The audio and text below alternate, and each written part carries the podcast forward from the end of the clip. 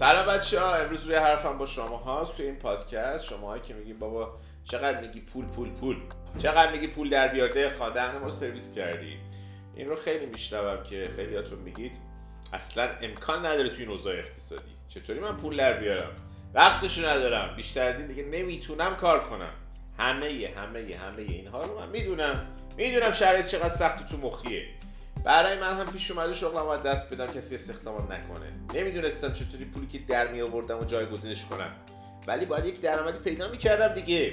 شما ها هم باید همین کارو بکنید. اگر می‌خواید درآمد بیشتر داشته باشید اگر باور دارید درآمد بیشتر داشتن واقعا شدنیه. نباید دیگه به این فکر بکنید که نمی‌تونم پول در بیارم. طرف برگشته میگه نمی‌تونم پول در بیارم. البته می‌تونم ها ولی باید برم یه شهر دیگه. خب به جهنم. برو. اگه واسه پول در آوردن باید بری یک شهر دیگه برو حتی برو یک کشور دیگه. درخت نیستی که نتونی تکون بخوری. انسانی آدمی زادی هر کاری بخوای می‌تونی انجام بدی. اگر باید شغل تو عوض کنی کار انجام بده. بلند شو یک حرکتی یک تکونی به خودت بده. میگی سخته استرس داره داستان میشه. مخارج هزینه های درمان مالیات و چیزای دیگه است که برای تو داستان شده. اجاره خونت داستان شده. اسیر که نیستی. خودت برای خودت داری تصمیم می‌گیری. اول از خودت بپرس می‌تونم بیشتر پول در بیارم؟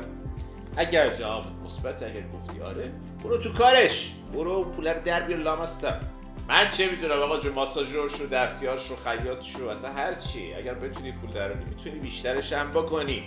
باید تصمیم بگیری و خلاق باشی. اگر دنبال راه جدید واسه پول درآوردنی اگر دنبال شغل دوم و سومی اگر می‌خوای کسب و کارتو گسترش بدی تا اون چیزی که دوست داری رو بهش برسی متعهد باش برو تو کارش.